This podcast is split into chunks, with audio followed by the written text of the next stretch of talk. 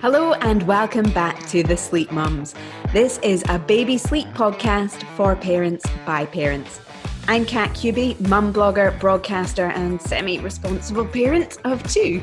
And this is Sarah Carpenter, paediatric sleep consultant and mum. I've actually got baby sick on my shoulder, if you know. That is a hazard of a job, surely. Together, we are the Sleep Mums. It's lovely to have you with us again. And if you want to get in touch with us, you can find us online at The Sleep Mums or on our website, thesleepmums.co.uk. This episode is all about milk and sleep because that's our jam, of course. When I was a new, very tired parent, I had no idea how much baby sleep and milk were linked. I mean, to be honest, if they could spoon each other, they probably would. It's a big deal. But here are five of the most important things you need to know about feeding and sleep for babies. Before we kick things off, I just want to say that Sarah and I have breastfed, bottle fed, combination fed. Basically, between us, we have fed our babies as you would hope a parent would do. And we're here to give you help, guidance, and support about baby sleep. We are absolutely not here to comment on how you feed your baby. It is about what is best for you. You know, some babies will be breastfed for the first year and beyond and all sleep beautifully. Likewise, some babies will be bottle fed from day one and all sleep beautifully. And you'll still get your breast and bottles that don't sleep at all. That's why we're here. We're here to support you through that. So, firstly, let's talk about the different ways of feeding baby and bust some myths about them. The, the sort of common myths around breastfeeding, I guess, are that you have to cluster feed, that your milk won't come in immediately and will come in on a certain day, and that you need to feed on demand. They are the sort of three things that people always come to me saying are, is this right? Am I doing it right? Are these the things that I should be doing? I would guess the short answer is no. Milk comes in when your body's ready and your baby gets it in. Mine didn't come in for over a week. And feeding on demand is probably more of a choice than a necessity. Let's talk about cluster feeding though, because that can be a really big part of a breastfeeding journey in the early days. And bottle feeding too. So, what is cluster feeding? So, first of all, it's recognizing what cluster feeding is and why the baby's doing it. So, um, often between, you know, you'll hear people saying that from 5 p.m. until 10 p.m., all they've done is sit and feed their baby. Now, if you actually read your baby's cues and look at what your baby's really looking for, quite often during this period of the evening, they're actually overtired. So, yes, they're sucking, but they're sucking for comfort. They're sucking to try and get themselves off to sleep because they're so overtired. They're not doing it for any nutritional value. So, it's important that you can either pass baby on to somebody else to get them to settle them. And if you can, then really persevere through and set yourself some timers so that you're not just popping them back on the breast or bottle every 20 minutes if you're cluster feeding, then you're exhausted, you're not getting a break, you feel completely touched out. But also because the baby's latch isn't necessarily going to be a great latch because they're not feeding properly, they are then getting excessive wind during this period of time. So rather than actually offering your baby comfort, you can then end up with a an uncomfortable, overtired, windy, frustrated, grumpy baby and a very tired, frustrated, crying mummy. yeah. or dad. you know, it's a, as you say, it's about reading the signs. And what's really, really difficult as a new parent is reading those signs because tired signs look really similar to hungry signs. They absolutely do. Yep, it's very, very difficult, and a baby will naturally root or suck when they're tired, um, but it doesn't mean that they're hungry. So, how do you know? That's a million dollar question. There's a lot of um, hungry and tired signs that relate back to cries, appearance, and the obviously, obviously the natural sucking pattern, which will be different to a hungry suck.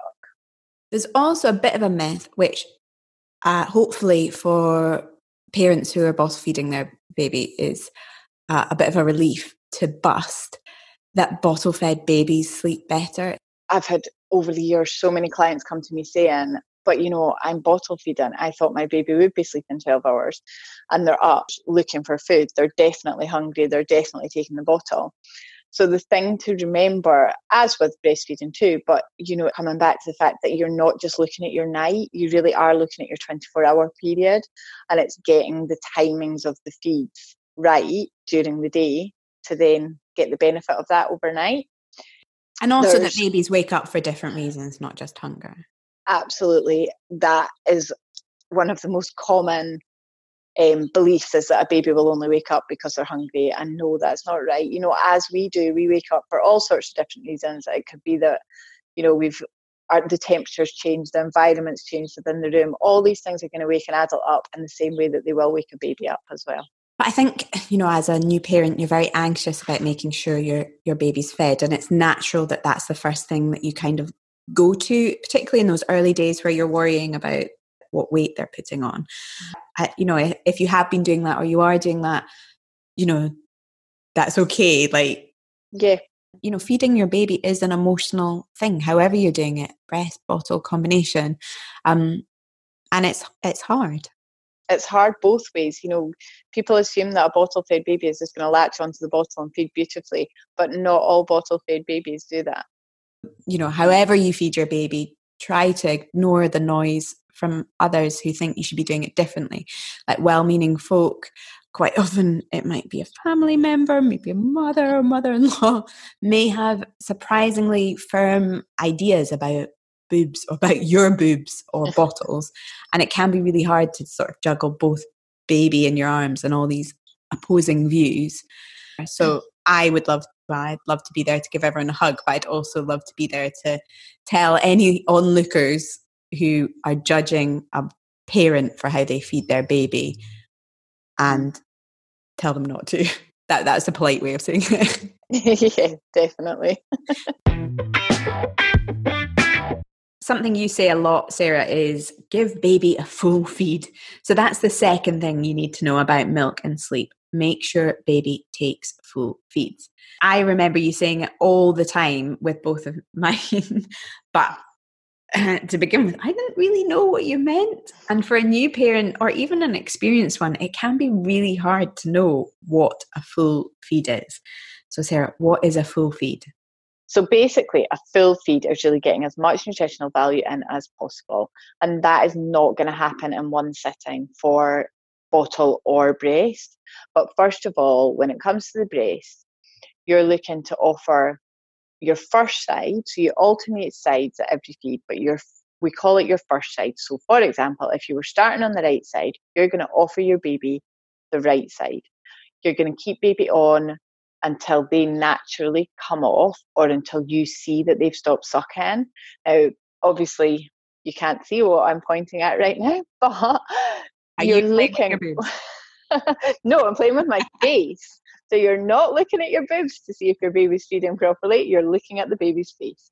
So you're looking for a lot of movement around the jaw, the earlobe, and just under below the earlobe. You're looking for that big, deep suck. Once you can see that big deep suck, you're going to keep baby on that side until they either naturally stop that big deep suck or come off by themselves. And this is busting another huge myth. When that baby comes off, you are going to wind him and you're going to wind him properly. Yeah. Once you've winded baby to a point where they're not wriggly and uncomfortable, you're going to pop them back on the same side and look for exactly the same things and then you're going to do it a third time. And then you you're going to switch sides. So, yep, you're going for three times on the first side, and then you're switching over. Mm-hmm. When it comes to your second side, they might only latch on once. They might not take any more than that from the second side. They might not take any at all. They may completely refuse the second side. But the other thing to be really conscious of is that although you've offered it three times from the first side, we're not putting a time scale on that. So we're not saying that we expect that baby to feed for 30 minutes off the first side or 10 minutes off the first side.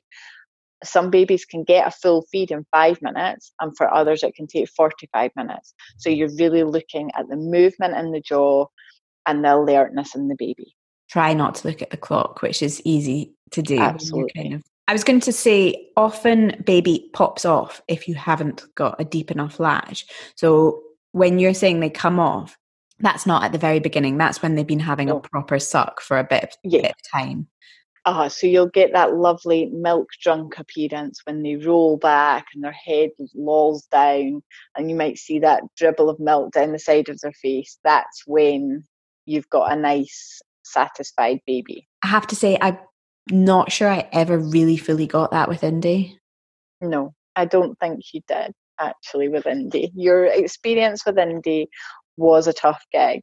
She had tongue tie, and I had a bunch of issues feeding her. But it's important, I think, to mention that when we're talking about milk drunk because it was something that folk had said to me, and I was like, I've never seen my baby do that, and it made me feel like, uh, again, I was failing, which I think is this sort of omnipresent feeling for parents everywhere that you mm-hmm. feel like you're not doing it correctly. Anyway, back to the full feeds. So that's the way you get full feed if you're breastfeeding. Bottle feeding? Mm-hmm. So bottle feeding, you're not going to make a bottle up and expect them to have it in one sitting.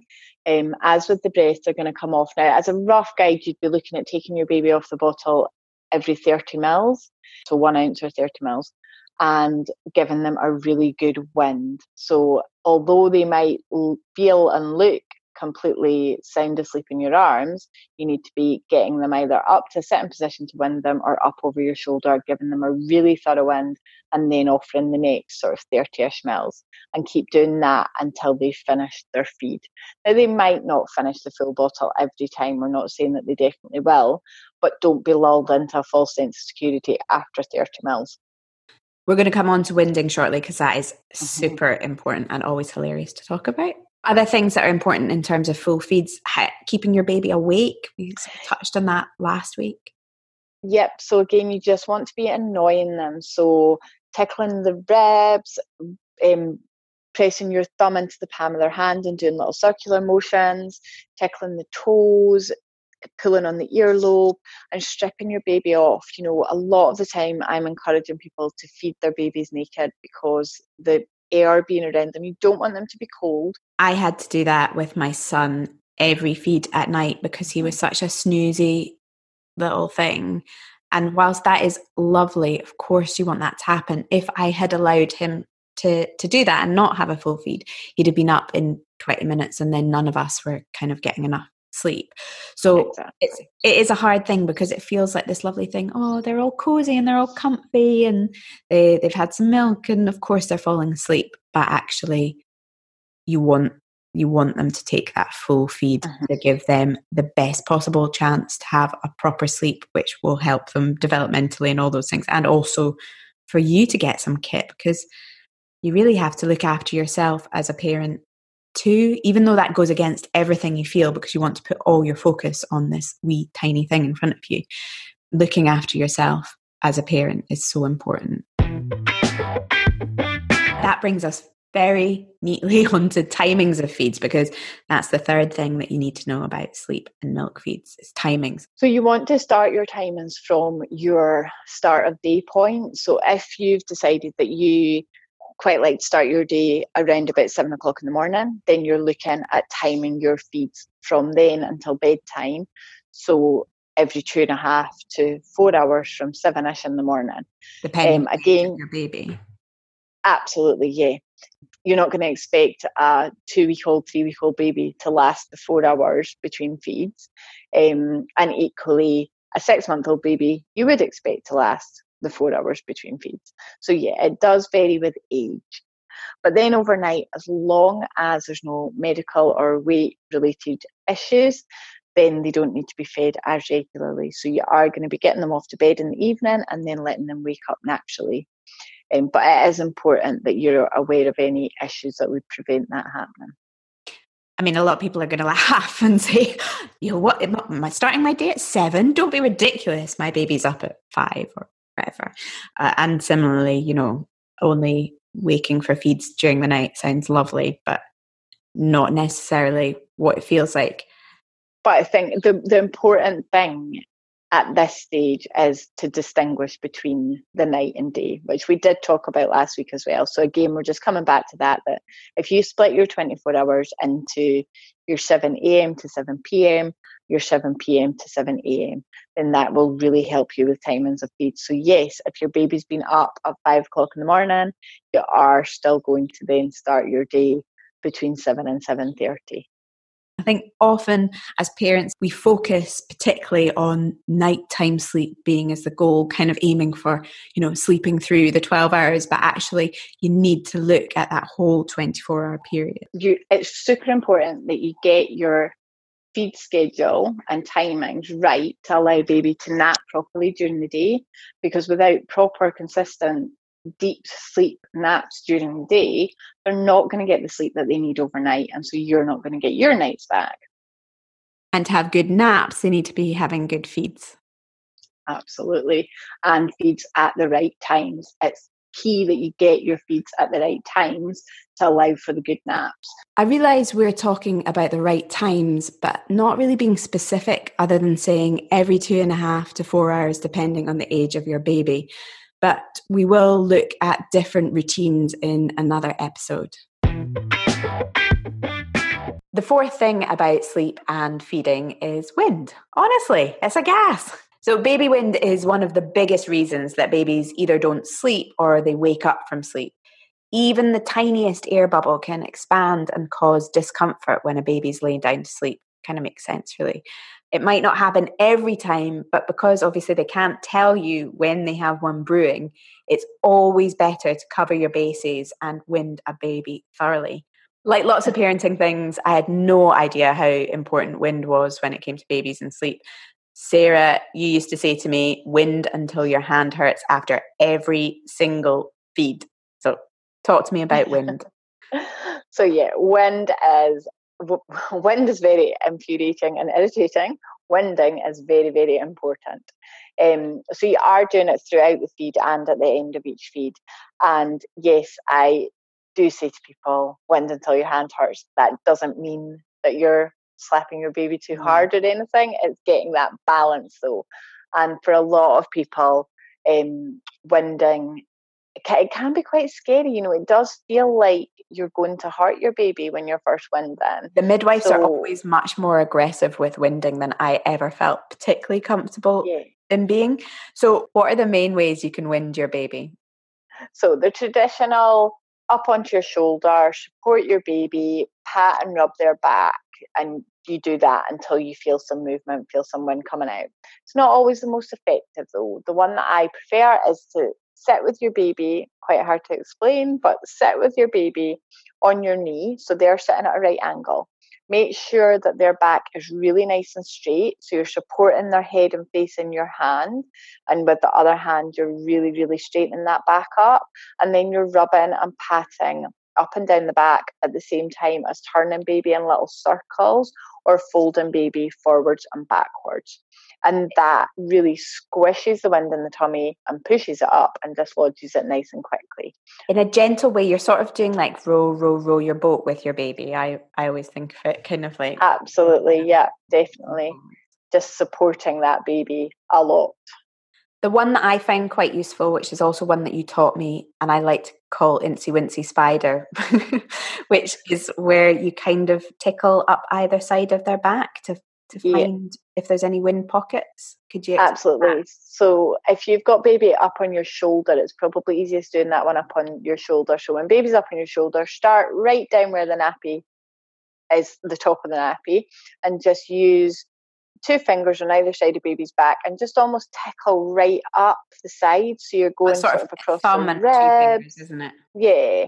And so you're just sort of giving them a little squeeze. You want to put a little bit of pressure on. And when you feel baby flinch, you know that you've hit a wee air bubble. And if you just work on that area, you'll soon dislodge it. I honestly could not believe how successful that one was with my son that was the best way for for him to get his wind out and for me to find it because it was always kind of seemed to be in a in a funny wee place on him yeah. it can get really quite trapped in little places that you don't expect it to be so a lot of people wouldn't eh, because obviously you naturally see people winding by touching the baby's back, you wouldn't always check the sides. So that one is really good for just identifying other areas where it can be stuck. And so when I say, or when you say rather, wind until your hand hurts. It's not because you're you know using force. It's just it's actually because you need to do it for a longer period of time than you would expect. Yeah you know a lot of people do it for a couple of seconds say oh i haven't got a burp. But it can take time for that burp to work its way up from the tummy to the mouth and so you do need to keep going. And you should be doing that every time you take a break from bottle or uh, breastfeed. Yeah definitely so you're wind down really three or four times at every feed. Yeah, which is way more than people would expect. And the whole basis of it is basically just in case. And a, a, really surprising amount of parenting falls under that because, you know, they might not have any wind, but the last thing you want is to lay them down for that wind bubble to get trapped or to move up and for that to be the reason that wakes them up from sleep. Yeah, it's really common for that sort of settled looking baby to then wake up with a short, sharp cry 20 minutes after they've been put into their basket or bed. And that is the wind starting to get really painful. So, we've spoken about baby getting full feeds, and you can usually tell with how they sleep after a feed and how generally content they are. But there are also other signs. So, that's the fifth thing we want to chat about when it comes to milk and baby sleep weight gain and signs a topic which can be a pretty anxious one, I think, for many parents.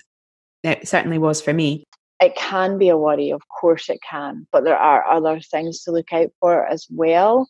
So, you know, consistently wet nappies, healthy looking poos, healthy skin, and the fontanelle being nice and round and what's the fontanelle? Beating. Remember that good old soft spot on the top of their head that you don't want to bump? you don't want that to be dipped. If the fontanelle is very shallow, then you know that can be a sign of dehydration.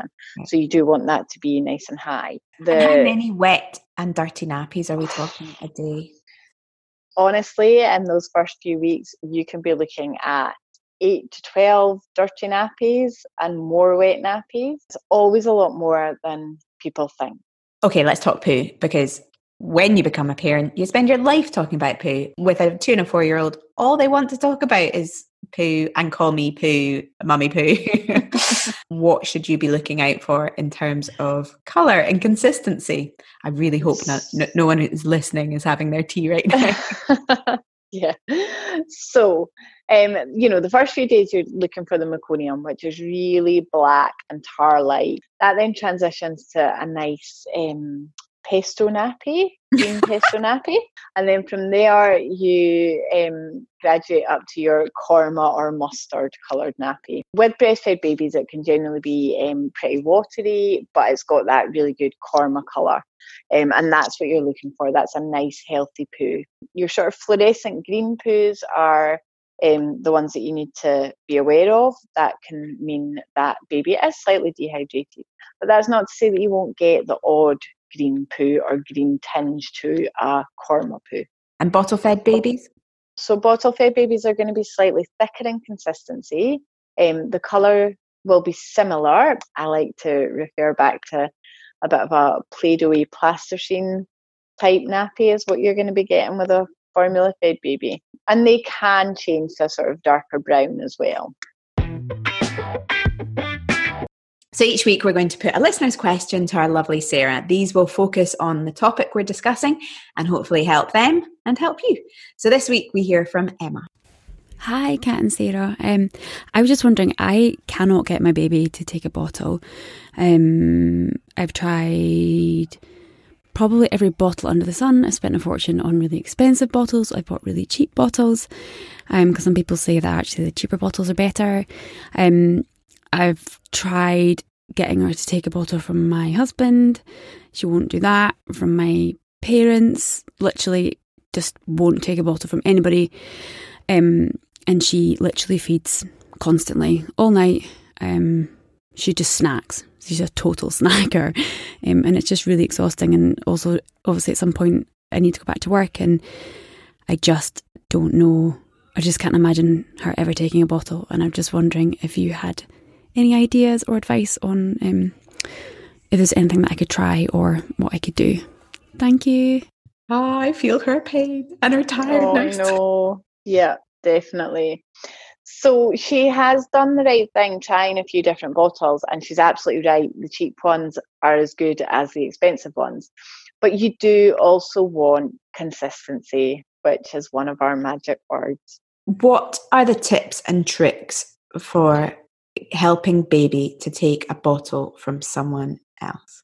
I mean, these sorts of hints, hints and tips apply to both mum and other people. But I would say, you know, if possible, start the process of offering the bottle with someone else. So, you know, if if you're in a position where you're the only person that can do it, then that's absolutely fine.